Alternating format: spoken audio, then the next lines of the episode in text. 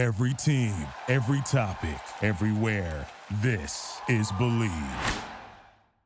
I want it to be enjoyable. And so for me, that's more important. Like I've become not money motivated. And not in the sense that I don't want to make money, but like the money doesn't make me jump. It's more or less like, are you going to be a good person to work with? Do I want to spend the amount of time with you and the amount of phone calls and all of these things? The money becomes second nature. But the moment hmm. the money became second nature, it, it started like the River Jordan opened and money was flowing. Premier wedding planner and designer Michelle Norwood has over 20 years of experience building out bespoke events domestically and overseas. Her business has been featured in Vogue, The New York Times, Martha Stewart Weddings. She was named Best New Orleans Wedding Planner. But this founder didn't start her career in the industry, and that's what this podcast likes to explore. Welcome back to Bucket List Careers. I'm Krista Laurie. This is episode 122. So, what does it take to be an industry leading event designer? We dig into Michelle's approach to a job that lights her up like nothing before, starting out as an accountant, and we talk about how she transferred her business skills to a professional space she feels she was absolutely born to be in. All right, let's listen.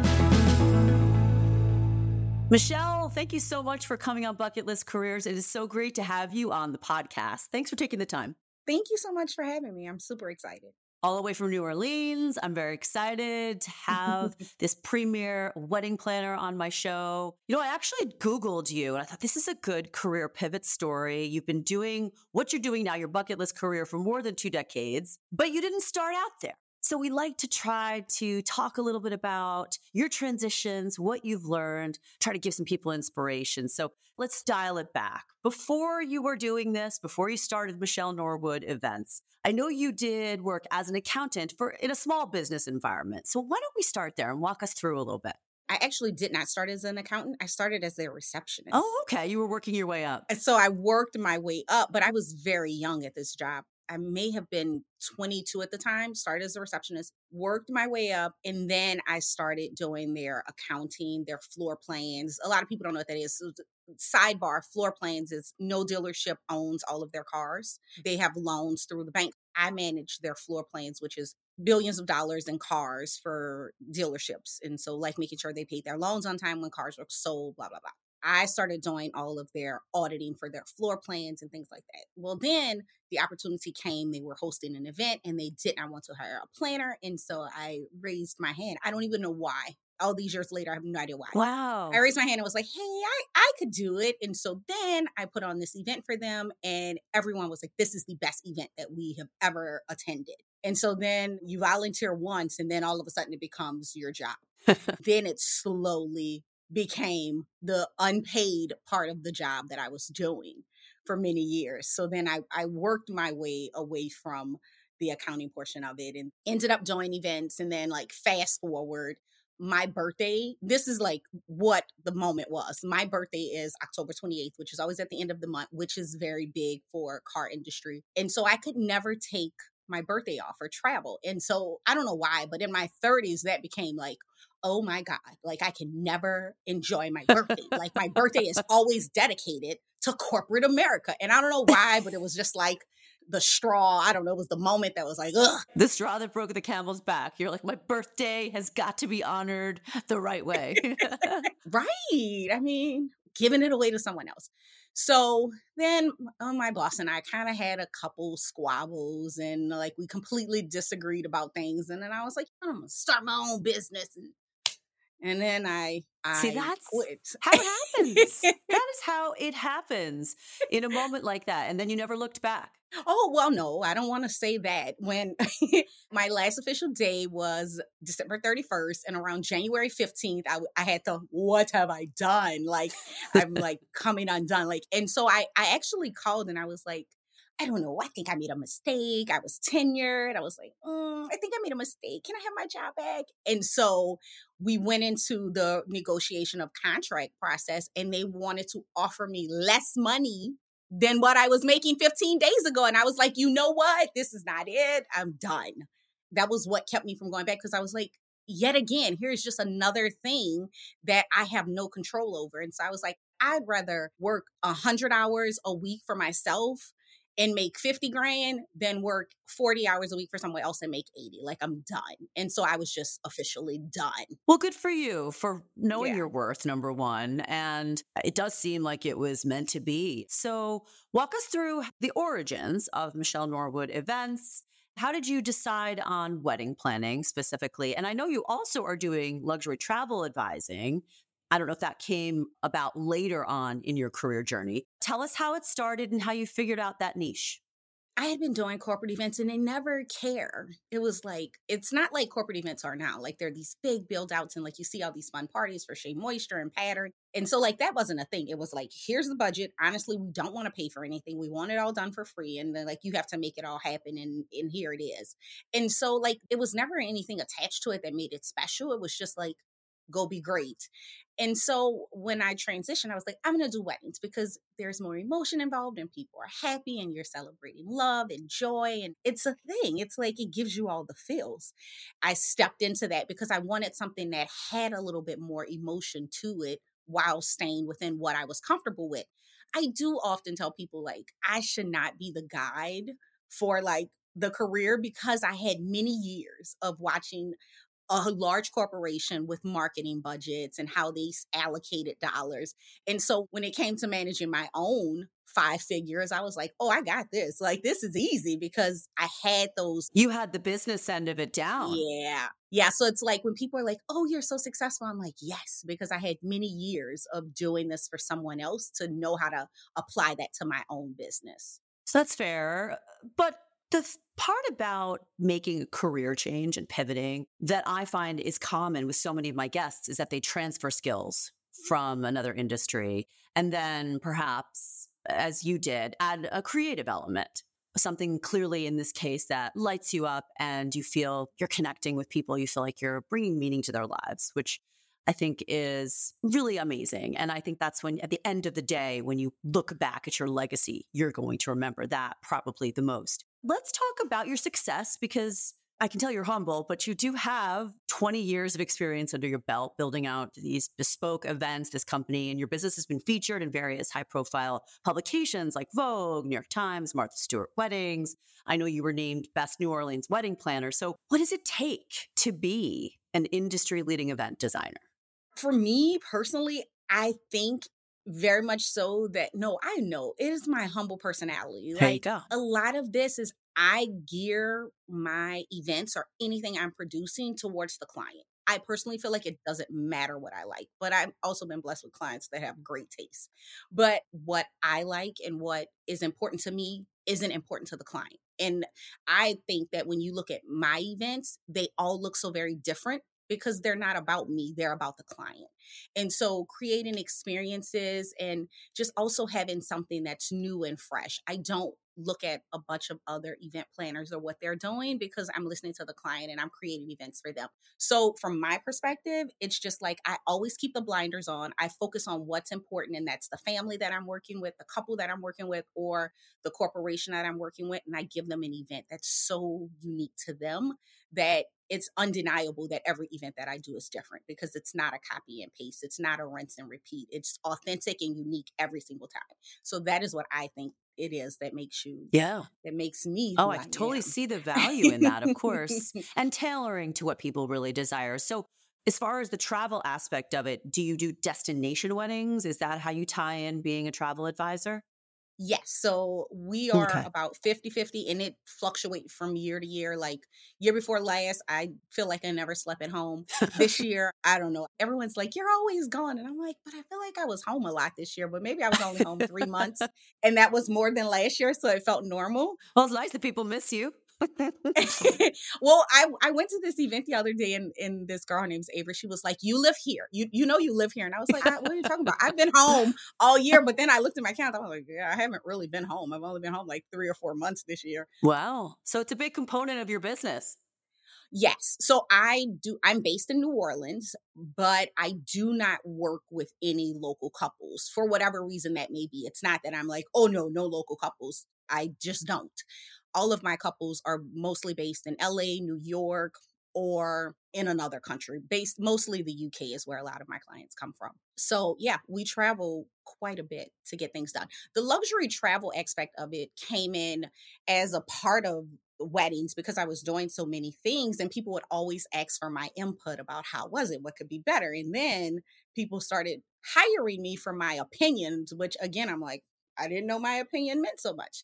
And so now I work with luxury hotels to give them the aspect of travel from a couple's perspective and so that they can create experiences around that. So that it just nice. it's some it kind of fell out of the sky.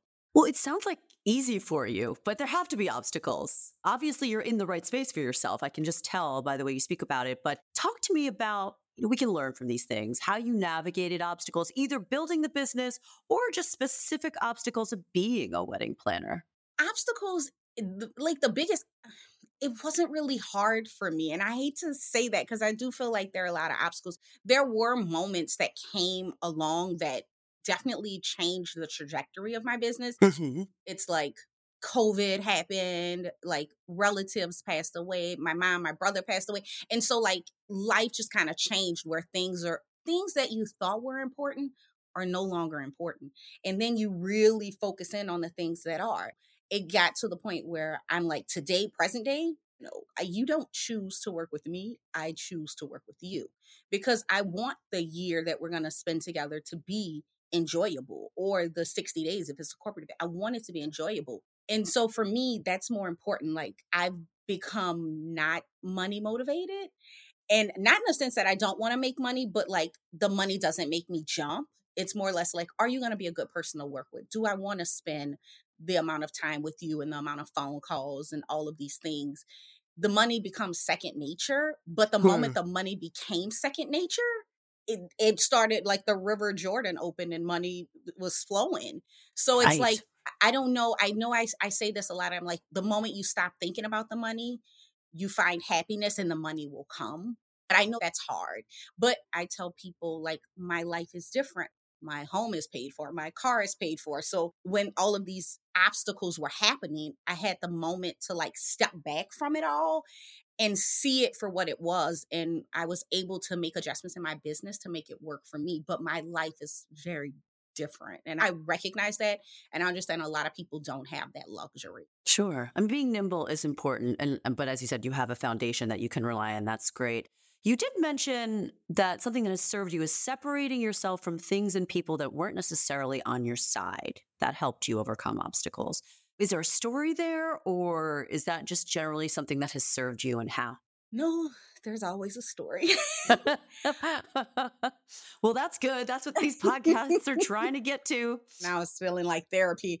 Um, when you're on this trajectory, you're growing, you're in your business, and it's like people aren't with you. I did this. I would wake up every day at three o'clock in the morning and work because it was quiet and no one was calling or email or texting.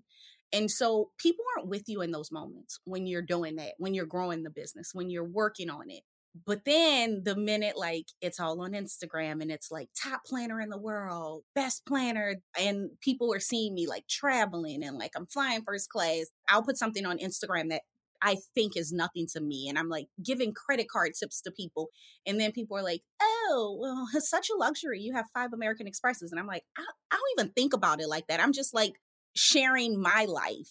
And so as I was like building all of this and I started to share my life, the people that were around me that I expected to like cheer me on and support me were slowly turning the opposite way and I was it was very jarring to me because I was like, "Well, wow, you've been around since I was little and like now is you hear those people that are like, oh, money changes people. And I'm like, yeah, money changed you. Money didn't change me. Wow. It's very sad for me because it's like these are yeah. people that I I grew up with and I loved. And it's like now I I slowly have to move away from them. And your circle gets smaller and smaller. And like now I look at my husband and I'm like, you are my family because like you are the one that I know that I can trust and like you're not here to do me harm. And even people that you employ or bring on your team. Like they see what you have. Sure. And then they think that they should also have those things. And I'm like, well, where were you when I was up at three in the morning, like working on all of these things? Or while I'm abroad working on an event, but I'm still like tending to the clients in the States. Like, oh, it's a lot of hard work behind the scenes. Yeah, people don't see the hard work, they see the reward. And they're like, oh, you got here so quickly. And I'm like, no, this is hours, hours and hours and years and years. And decades now. Right. Yeah, more yes. than 20 years under your belt. No, I, I get it. And I think it is really important to recognize. And sometimes it's hard to actually extract yourself from relationships if they're long-standing relationships but if it's getting toxic you've got to do that. You've got to disconnect. So i applaud you for that because that's not easy and finding your tribe is always so important right? I mean there are those people out there who are going to support you and appreciate your success and cheer you on and those are your people. Yeah. As far as advice for people starting out specifically someone who might want to do wedding planning, event planning on various levels, whether or not it involves travel, or just generally broad strokes advice for people who want to reinvent, who are feeling like there's something missing in their current job situation, looking for that pivot. So if you had to boil it down to your top takeaways for those kinds of listeners, what would you say would be has been the most effective for you?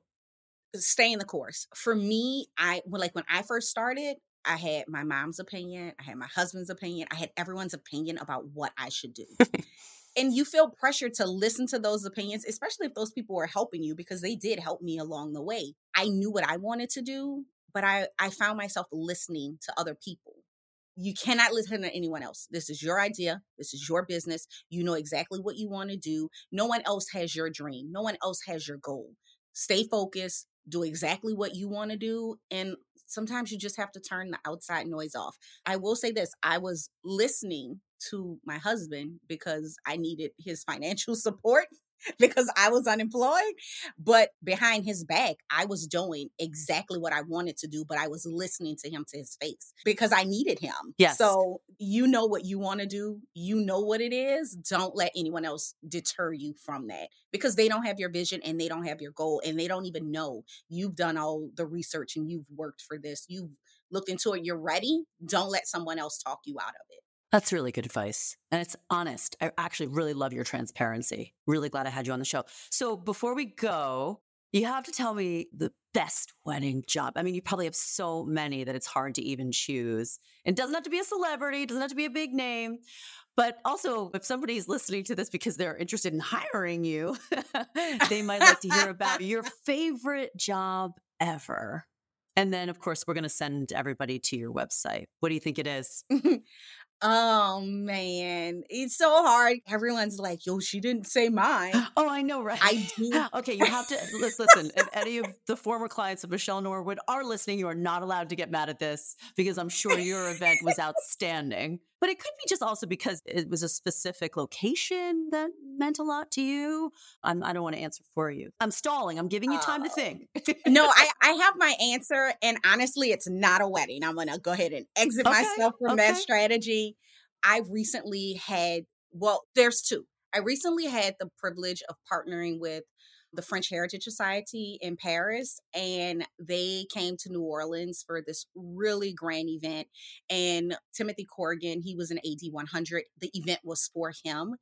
And so it was Marie Antoinette. It was a beautiful event. Honestly, and this event just happened. That was my favorite event of all time because I created an event that no one else can have. No one else can have this space. No one else can have the furniture because it was all auction pieces. People can now buy the furniture that we use and put it into their homes. So, like all of the chandeliers that we installed, all up for auction. And one of the mirrors that I use, I found out yesterday that it went up for auction for $12,000. And I'm like, that is in someone's home and it was a part of my event and no one else can have it that's one. And then every year I work with Jennifer Coolidge. Oh, I've her. been doing her Halloween party for many years. And so she is just so delightful to work is with. She, is she very cool in person? I mean, she's hysterical. And I feel like she's not afraid to make fun of herself, which I like. She just like doesn't take anything too seriously in terms of her vibe. But, you know, I could be wrong. She just seems No, awesome. you're 100% right. She is a very awesome, very humble person and so delightful to work with. Yeah. So those are the two. Very cool. Very cool. All right. Michelle, thank you. What's your website? Just tell us where everyone can go to learn more about you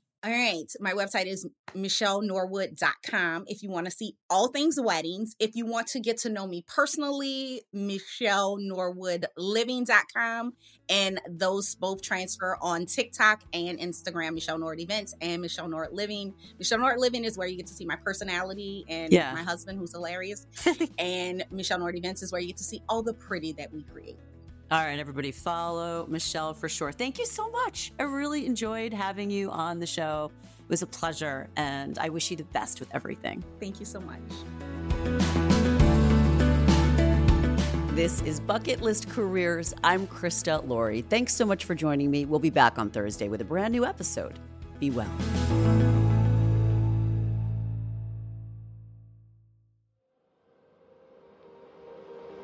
An ironic media production. Visit us at iromickmedia.com.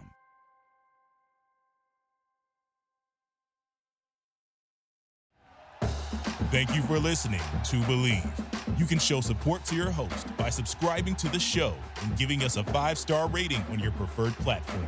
Check us out at Bleav.com and search for B L E A V on YouTube.